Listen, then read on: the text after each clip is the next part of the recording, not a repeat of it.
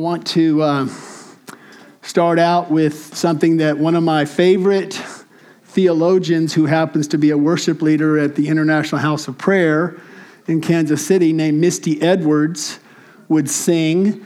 And uh, when I say, hey, there's some more over here, Kyle. Yeah, if we hopefully, yeah, we got good. Okay. Um, she said she would sing this in one of my favorite sets. She says, I pledge my allegiance to Jesus to Jesus. I pledge my allegiance to the Lamb. I don't want to be offended. I don't want to be offended when it's all coming down. When the end time generation and things are being heated up and pressures and shaking, I don't want to be offended. And so, from that elevated perspective of our allegiance as Christians, is number one to Jesus Christ, to the kingdom of God.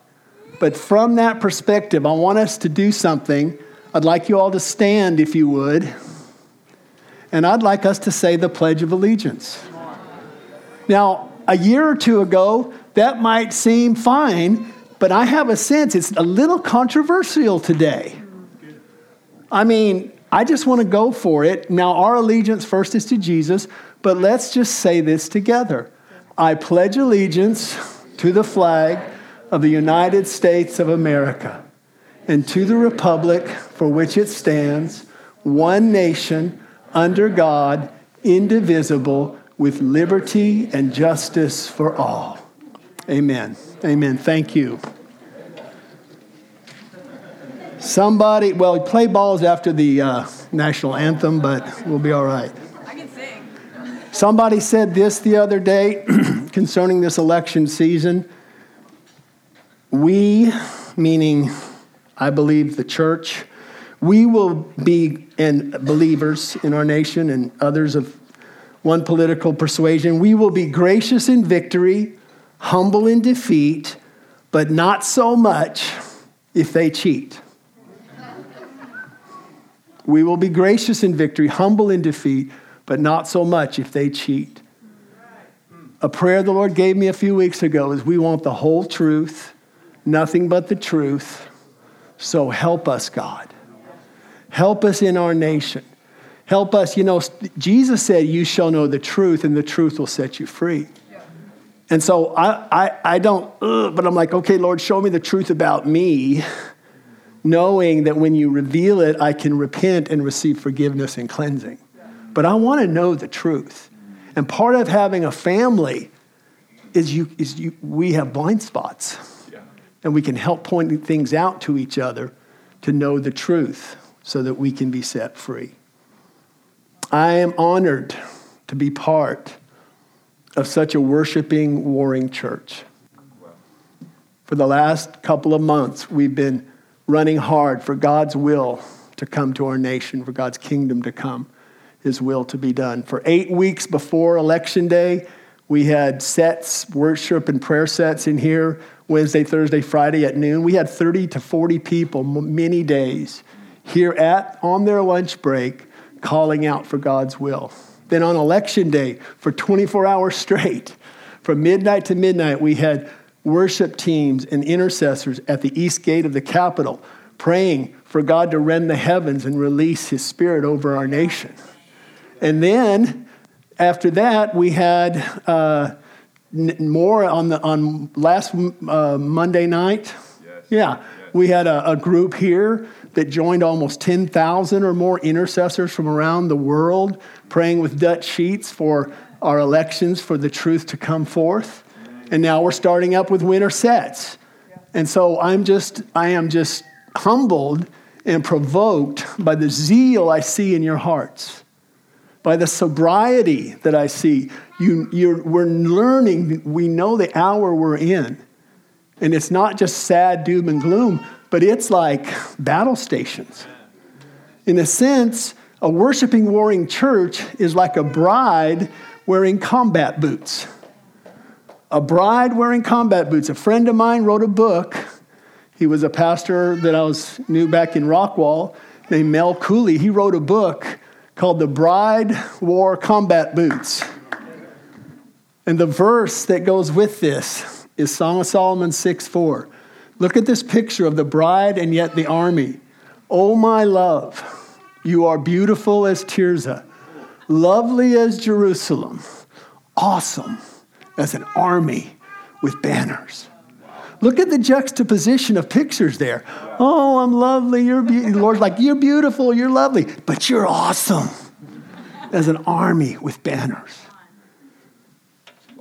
The sober reality is that when we choose to engage in spiritual warfare, like we're doing for our nation, like we're doing for the lives of the unborn, for, Jeru- for Israel, for religious freedom, when we engage in spiritual warfare, we need protection from the enemy's rival kingdom. Wow. Now, you may not just be as gung ho as this. You may be like, man, what kind of church did I get in here today? These guys, they're radical. Well, you know what? Just being a Christian yeah. makes you an ambassador for the kingdom of God. And that provokes the ire and the wrath of the rival kingdom, the kingdom of darkness. It puts us in a place of having to understand we must fight the good fight of faith because there is an enemy that wants to steal, kill, and mess you up. That's my version of John 10 10. Thief comes to steal, kill, and mess you up. But Jesus said, But I have come that you would have life and have it more abundantly. Can I get a witness on that? Amen? How many of you have felt the heat get turned up? Well, it's because we have an opposing kingdom that doesn't want us to advance, to see our relatives come to know Jesus, to see our neighborhoods, to see our lives have peace and joy. And so we have to be ready, we have to be equipped. Paragraph A it is not time to be on the fence. It's not time to be a lone ranger, spiritually passive or isolated from the church family and from being in submission to a church eldership. It's not time for passivity and isolation. Not time to say, well, God's just in control implying that I can carry on with comfortable Christianity, listening to my feel good Christian podcast, which I'm, I'm all in favor of Christian podcasts that build us up, but it's not business as usual. We're in a season, we're in a time. It's not just que sera, sera, those who remember Doris Day, and the 10% said amen with me. Sera, whatever will be, will be. Now, here's the truth. Paragraph B. Well, no, that's not paragraph B yet.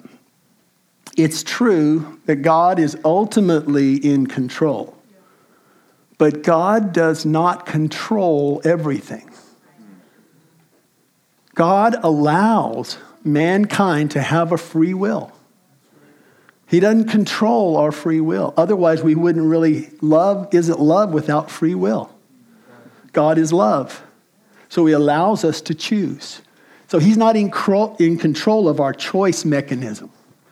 And though God is ultimately in control, God allows the enemy, Satan, the devil, to go about like a roaring lion. Now, he's on a leash, but he does allow Satan to go around like a roaring lion, seeking whom he may devour. And so this is sober times.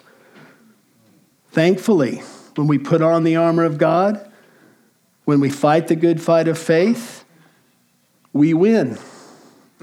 Rachel, are you around here? Rachel has a shirt on says if if if we don't quit, we win. Because amen. Because we're in him. But we've got to stand side by side as the army with banners and not get out of rank and not be found MIA, missing in action. We've got, to, we've got to flow together, come together like we're doing today. Paragraph B today I want to address how we can respond successfully to the enemy's attacks. I don't care who you are, if you're named the name of Jesus, you are subject to attack. Our focus isn't on the enemy, it's on Jesus. Our battle's not with flesh and blood, it's with principalities and powers. But there is remedy and provision from God for us to successfully respond to the enemy's attacks. And I want us to be successful. Yeah. I want us to be victorious no matter how high the heat gets turned up in our life. Mm-hmm. We can defeat the enemy. Lots of important and biblical ways. I'm sure most of you know many of them. Ways that we can reign victorious. But as we prepare to receive communion, I want to share what I believe is the most powerful weapon that we have against the enemy. The most powerful weapon we have against the enemy is, is, is described by what you, if you look at your table, there's a communion cup and one wafer there. The most powerful weapon we have against the enemy is the blood of Jesus. It is the blood of Jesus. We're going to look at that. We're going to receive communion in a few moments. I want to talk about how to get the full effects, the full effects of the blood of Jesus working in your life. I want to tell you, with all that's going on, I find myself speaking out of my mouth, thank you for the blood of Jesus, that it does this for me or does that for me. I say that so many times during the day because I know it's my most powerful weapon against the enemy, yes. against what he would try to do in my life. Yes. And a lot of times, what the enemy tries to do in our life is just, is just kind of cause us to become dull and lukewarm and just kind of given to just lethargy spiritually. God didn't create us to walk that way or to live that way. When we apply the blood correctly, we overcome Satan. So I want to begin with Revelation 12:11, a verse that one of our elders' wives had on her heart this morning, Sarah Adams, right? And she's like, What? Yeah, I want us to look at Revelation 12:11. It's speaking about the great end time conflict that is coming at the end of the age. A conflict in which heaven and earth are involved, the angels of God are involved, Satan and his angels are involved, and God's believing people on the earth are involved. And thankfully, the victory goes to God and his people. And this verse describes how God's believing people on earth played their part in winning the victory. It's a statement that's made by angels, but it's about Christians on the earth. Revelation 12 11 says, These are the angels talking, and they overcame him. Who's the they? The they is believers in Jesus Christ on the earth. Overcame him. Who's the him? Satan. Now that's very important because that shows, please hear me, that shows there can be direct conflict between us and Satan. There's no one else in between. They overcame him. Wow. And then it tells us how they overcame him. By a lot of awesome worship, songs playing in your car, by you getting all excited and jumping up and down. Wow. They overcame him by the blood of the Lamb, by the word of their testimony. And then, paragraph B, it also adds one more thing the kind of people they were. They loved not their lives unto the death. Wow. To say it in one word, they were committed. They were totally committed. That's the only kind of Christian that frightens Satan. Is a totally committed Christian who loves not their life to the death. When it says they love not their lives, it meant for them, staying alive was not their number one priority. Their number one priority was doing the will of God. It wasn't. Whether they stayed alive or not, they were going to do the will of God. Yeah. Is Emily here right now? Emily Dodd? She's next door. She's next door. She and Ben, okay? These are some missionaries that are part of our church family. They're feeling the Lord called them to go to some very dangerous places. But priority for them is doing the will of God. And I hope it's my priority too, and your priority. I believe it is. But number one is to do the will of God, whether we live or not. You know, I think for many believers, we talk about being the soldiers in the Lord's army. I mean, when Kyle and Grace were little, we'd sing, I'm in the Lord's army, you know, I may not run in the Calvary, whatever it is. But we have this view of being soldiers in the Lord's army, and I think for most of us, it's kind of a vague and sentimental idea. But when you sign up, when you go to an army recruiting center and you sign up to join the army, there's no paragraph on that little sheet you sign up that says you that the army guarantees I won't be killed. In fact, when you sign up for an army, it is understood you might be killed. I'm not getting a lot of amens right now, but that's all right. I'm preaching the Bible. it's not, um, I'm not getting, ra- we're just looking at the Word of God here. Yes. It's understood. You have no guarantee. Those who love not their lives to the death are the people that Satan is afraid of most because his main strategy against us is fear and lust and pride. But if he can get us into fear, he can keep us from walking in the full will of God. So I'm praying for a grace of God on the army of God that it's a the army of God is a real army. Just like signing up in the military. Today, I want to dig a little deeper into what it means to overcome Satan by the blood of Jesus. And you've got your notes there. Roman numeral 3. This is one of the most important and precious truths that I've ever discovered as a Christian. In fact, this could be the most important message I've ever preached. Wow. And the phone went off, and the Lord called me and said, Yes. This truth is always true, it always works. We never outgrow it. Wow. We never say, well, like, I don't need that anymore. I've been a Christian for 20 years. No amount of money would be enough to equal the value of this truth. Paragraph A is this truth. It's from Revelation 12 11. We overcome Satan when we testify personally to what the Word of God says the blood of Jesus does for us. I want us to say that. If you would say it after me, because it's so important. That, and I'm praying the Lord will mark our hearts with it. I've put this aside over the years and gone, oh, yeah, oh, yeah. Because yeah. I find my mouth complaining yeah. or just talking stuff. But it's, let's just say this. Would you say this after me? I'll say it and then you say it.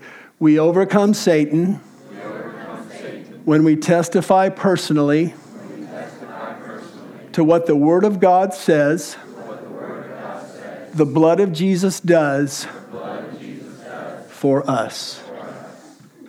Now, I'm going to show you exactly how to do this. But first, I want to have us look at an example from the Old Testament of the Passover ceremony in Exodus 12, 21 through 23.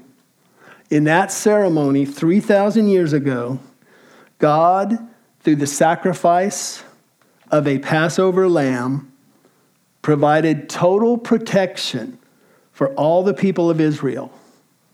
But they had to do certain things with the lamb and with its blood to ensure that protection. Before we look at this, I want to look real quickly at a New Testament sentence in 1 Corinthians 5. 1 Corinthians 5, verse 7 says, Christ, our Passover, was sacrificed for us. What Paul is saying here is the Old Testament Passover in Egypt is a prophetic picture, it is a preview of what was to be accomplished by the sacrificial death of Jesus on the cross. It's a picture of what we now have. They were t- going to look at Passover back 3,000 years ago, but that's just foreshadowing to this that Jesus is our Passover. And when you see that on your table, the, the, the cup and the, the bread, we're seeing a picture of Jesus, our Passover lamb. Paragraph B Jesus is the true Passover. It is his blood, not the blood of the Passover lamb, of, eight, of that Passover lamb back in Israel, that assures us of full protection and victory. It is his blood that does that. However, the way that Israel did, was instructed to apply the blood of that sacrificial lamb is a beautiful picture. It's a great pattern for us to look at. And so that's where I'm going to tie these together today with how to apply the blood in our own lives. Let's look at Exodus 12, 21 through 23. Then Moses called for all the elders of Israel and said to them, Go and take a lamb for yourselves according to the size of your families and slaughter the Passover lamb. You shall take a bunch of hyssop dip it in the blood which is in the basin or the bowl, and touch some of the blood to the lintel above the doorway and to the doorposts. And none of you shall go outside the door of his house until morning. For the Lord will pass through to strike the Egyptians. And when he sees the blood on the lintel above the entryway and on the two doorposts, the Lord will pass over. That's why it's called Passover, by the way because every house that applied the blood, that house was protected by the blood of the Lamb. So he says, The Lord will pass over the door and will not allow the destroyer to come into your houses to slay you. You see, God, Jesus is a bridegroom, he's a king, but he's also a judge. And he was judging Israel. I mean, excuse me, he was judging Egypt by sending this death angel. But he was providing protection for the people of Israel as long as they did what he instructed with the lamb and with the sacrifice. I want to show something from a, a, movie that is one of my favorite movies. It's a cartoon movie. It's called Prince of Egypt. I would encourage you maybe to get it at some point just because it's really good um, and it's very faith building.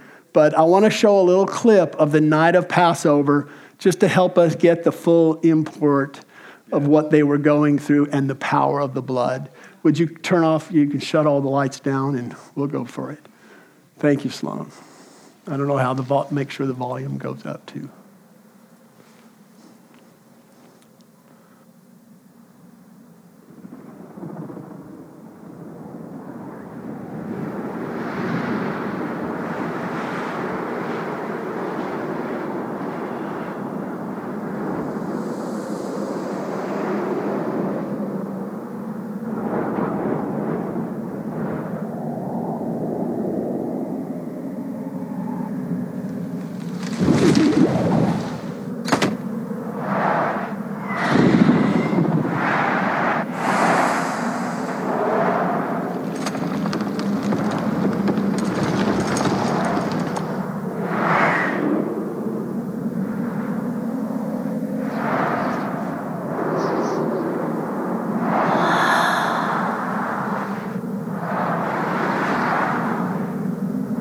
breath, that was the breath going out of someone.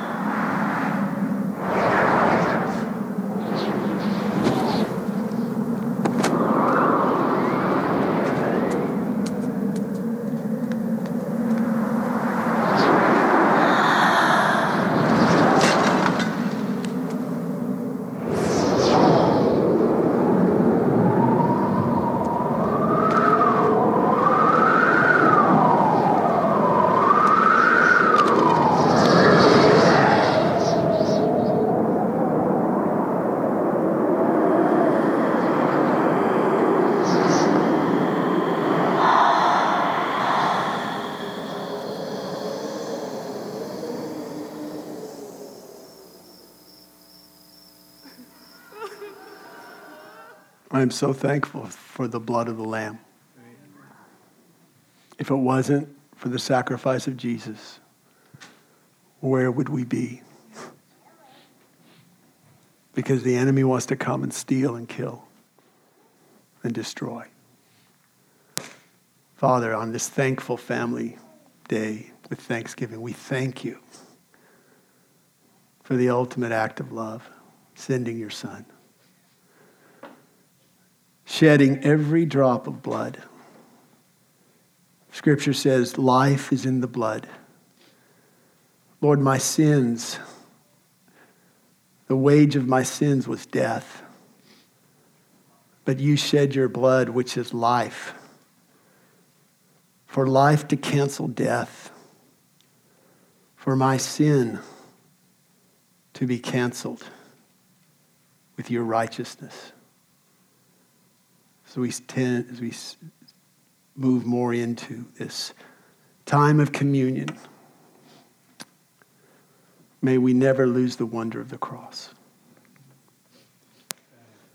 Now let's consider what they had to do. At a certain time, the Lord instructed Moses to, for each father, each head of the family, to take a lamb suitable for the size of the family, to sacrifice the lamb, and to drain, to catch the blood from the lamb, being careful to not spill one drop of the blood. They would take the blood of the sacrificed lamb and catch it all in a basin or a bowl. Once the blood of that Passover lamb was caught in the bowl, then the father would take a branch of hyssop. Hyssop is a branch. It's very common out in the Middle East. It grows on every hillside. I walked I counted my steps. I walked six steps outside my back door to get this. It's common, it's seemingly unimportant, but God instructed the heads of those households to take the hyssop, dip it in the blood, and then smear it on the sides or sprinkle it on the sides of each doorpost and on the top the lintel on the top. Careful to not let any of it get on the ground because it's unholy to ever walk or tread on the blood of the Lamb. This is what he instructed them to do, and this is a picture of us. And in a minute, I'm going to tell you what's our hyssop. Yes. We'll look at that because I want to be very practical today, too. Yes. Now, the lamb was slain, the blood was in the basin. It was the means of protection, but as long as the blood was in the basin, it didn't protect a single soul. They were required to transfer the blood from the basin to the doors of their homes, which means to the doors of where we live. Was their home, but it's where we live today. Everything, the whole destiny of Israel, as we saw in that clip, depended listen now, it depended on getting the blood from the bowl to the door.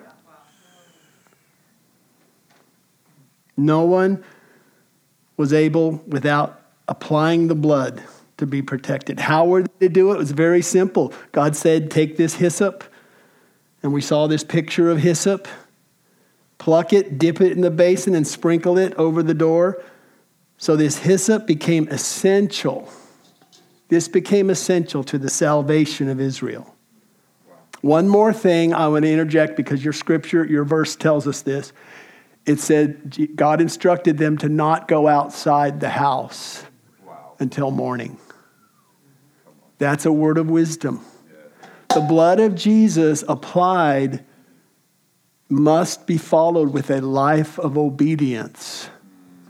Don't presume well, I'm a Christian. I got a lot of Christians in my family. Don't wander outside of the protection of God. You say, well, Glenn, that's really hard. There's so much. You know what the Lord told me even this week? Because I was feeling a little overwhelmed with, I want to walk in purity, but there's so much. Holy Spirit said to me, I'm the helper. Ask me for help.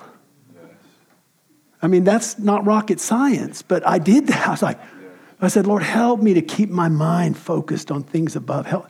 And He helps us. So good. So don't wander outside the protection of God. As I was preparing for this message, this is how cool God is. I'm talking about the blood, I'm typing all this in and praying over it. And then on my phone, my phone lights up and there's a text from one of our uh, precious members. Sherry, are you here? Is Sherry here? She's out cooking, or it's okay. Sherry sends me this text of she didn't know I was preparing this. Can you show that? That's her, that's a door in her house. She said, God said, take a little bunch of hyssop. This is her text to me. Oh, no, wait, that's not her text. No, here's what she said in her text. It's not in your notes. She says, From the beginning, I declared, this was during COVID, okay? She texts me and she shows me this picture, says, From the beginning, I declared my house was covered by the blood. My doorposts were marked. The markings have faded a lot in six months, but God's faithfulness never fades. Come on. Now, I think God does that for me because I need encouragement along the way. Like, Lord, should I really? This is kind of, uh, and then she sends me this text, and so I know that I'm supposed to share this today. How do we get the blood of Jesus to the place where we live? What is our hyssop? What's our hyssop? They took that slain lamb, they dipped it, they sprinkled it, they were safe. Now, Paul says that Jesus is our Passover. He was sacrificed for us 2,000 years ago. So, to use the analogy, the blood is in the basin for each of us as Christians. But just like Israel, the blood in the basin doesn't protect us until we get that blood out of the basin to where we live. They used hyssop. So, what is our hyssop? It's our tongue. This was dipped in the blood and applied something as seemingly simple as saying something. It's just saying a few words according to Scripture. But when we do it, it's not flashy. I have a paper there of, of nine ways to apply the blood. And we're going to do a couple of them. We're going to do one before we receive communion. Rachel, if you guys could come up. But we, every day, for your home, for your life, you can dip your hyssop, your tongue, into the basin bowl. And what did we say before? We overcome Satan when we testify personally to what the Word of God says the blood of Jesus does for us. That's how we dip our hyssop into the bowl and apply it. Wow. By saying these things out of our mouth, and you may say, Well, Glenn, what if I don't really feel a whole lot when I'm saying it? That's okay. Every head of household that applied that blood, I'm sure some of them had a shaky hand. Yeah. Others were like, oh, I've got faith, God's going to protect us. Others were like, oh, I'm not so sure. The power wasn't in how they felt, the power was in the blood. The power was not in how they felt at the moment, the power was in the blood. And we've all got a tongue, and our tongue is meant to dip and allow that to be released. Testimony is the same word in Scripture as confession. Hebrews 3:1, y'all can start getting us going here. Says, Therefore, holy brethren, partakers of the heavenly calling, consider the apostle and high priest of our confession, Christ Jesus. A priest would take blood and sprinkle it on the mercy seat in the Holy of Holies in the temple in Jerusalem. Jesus is called our high priest, and he's our high, the high priest of our what? What we say out of our mouth according to what the word says the blood does for us.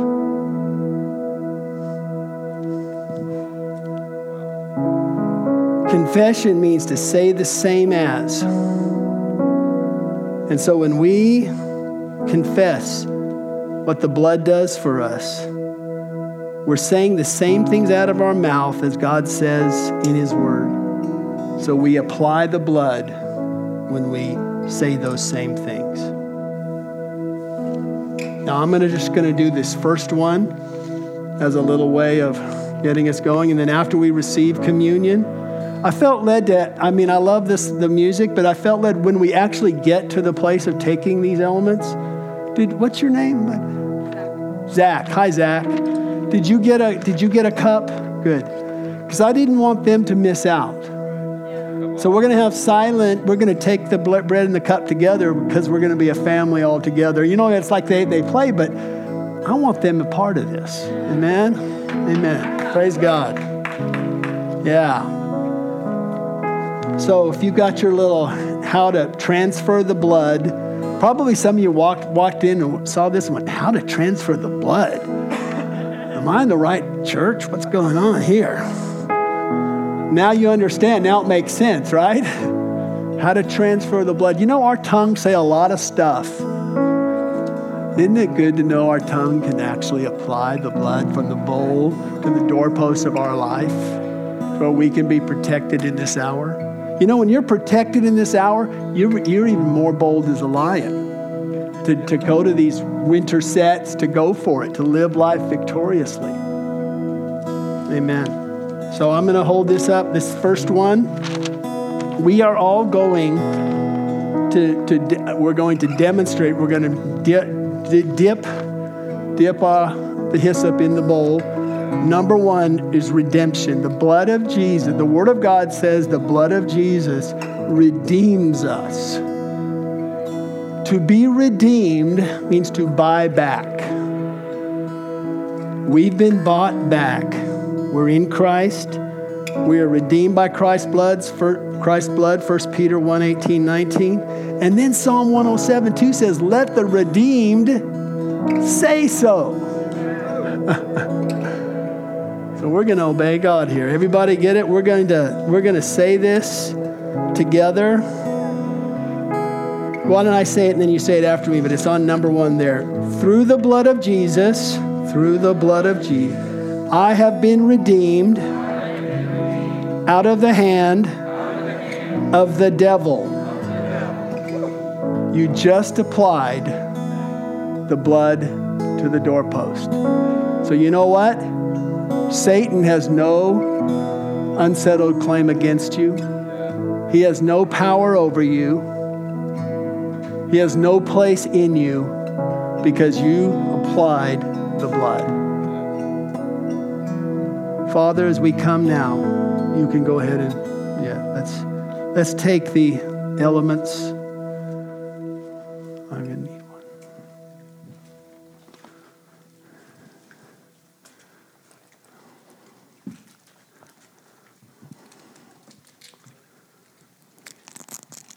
We come now to your communion table, Lord.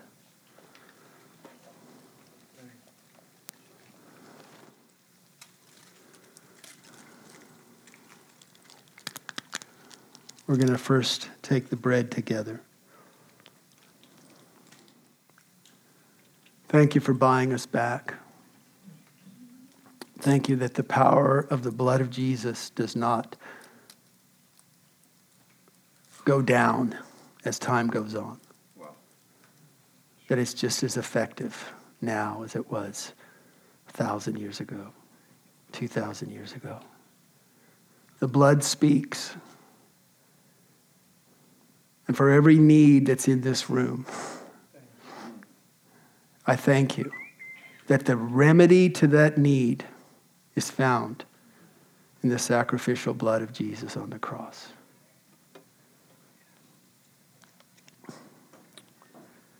Paul says, For I received from the Lord that which I also delivered to you, that the Lord Jesus, on the same night in which he was betrayed, he took bread. And when he had given thanks, he broke it. And he said, Take and eat. This is my body, which is broken for you.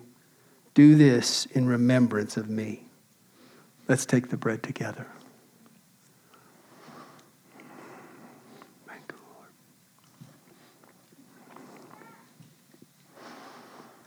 Hmm.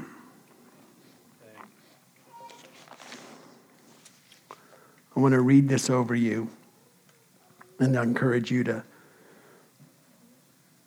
to say this out of your mouth regularly.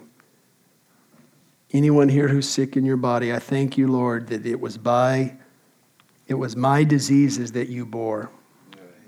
It was my pains from which you suffered. Thank you, Lord, that by your stripes and bruises I was healed.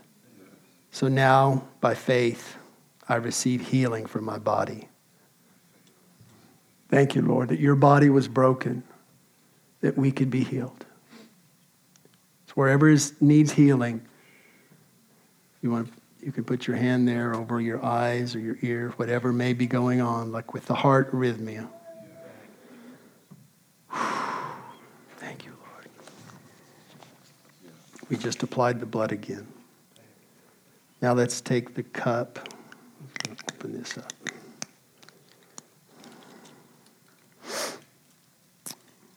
And in the same manner, Jesus also took cup, took the cup after supper, saying, This cup is the new covenant in my blood.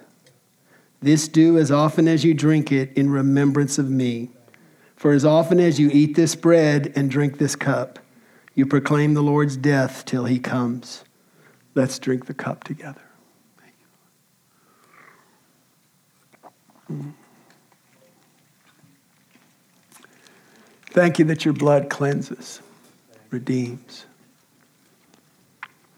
justifies us, just as if we'd never sinned. Let's stand up if you would. Thank you, Lord. Thank you, Lord. I thank you for your manifest presence. Thank you, Lord for an activation today of the gifts of God. I have so I have this impression right now. So many of you have have gifts that have been on the the shelf for a while, and the Lord's bringing them off the shelf right now and stirring those up.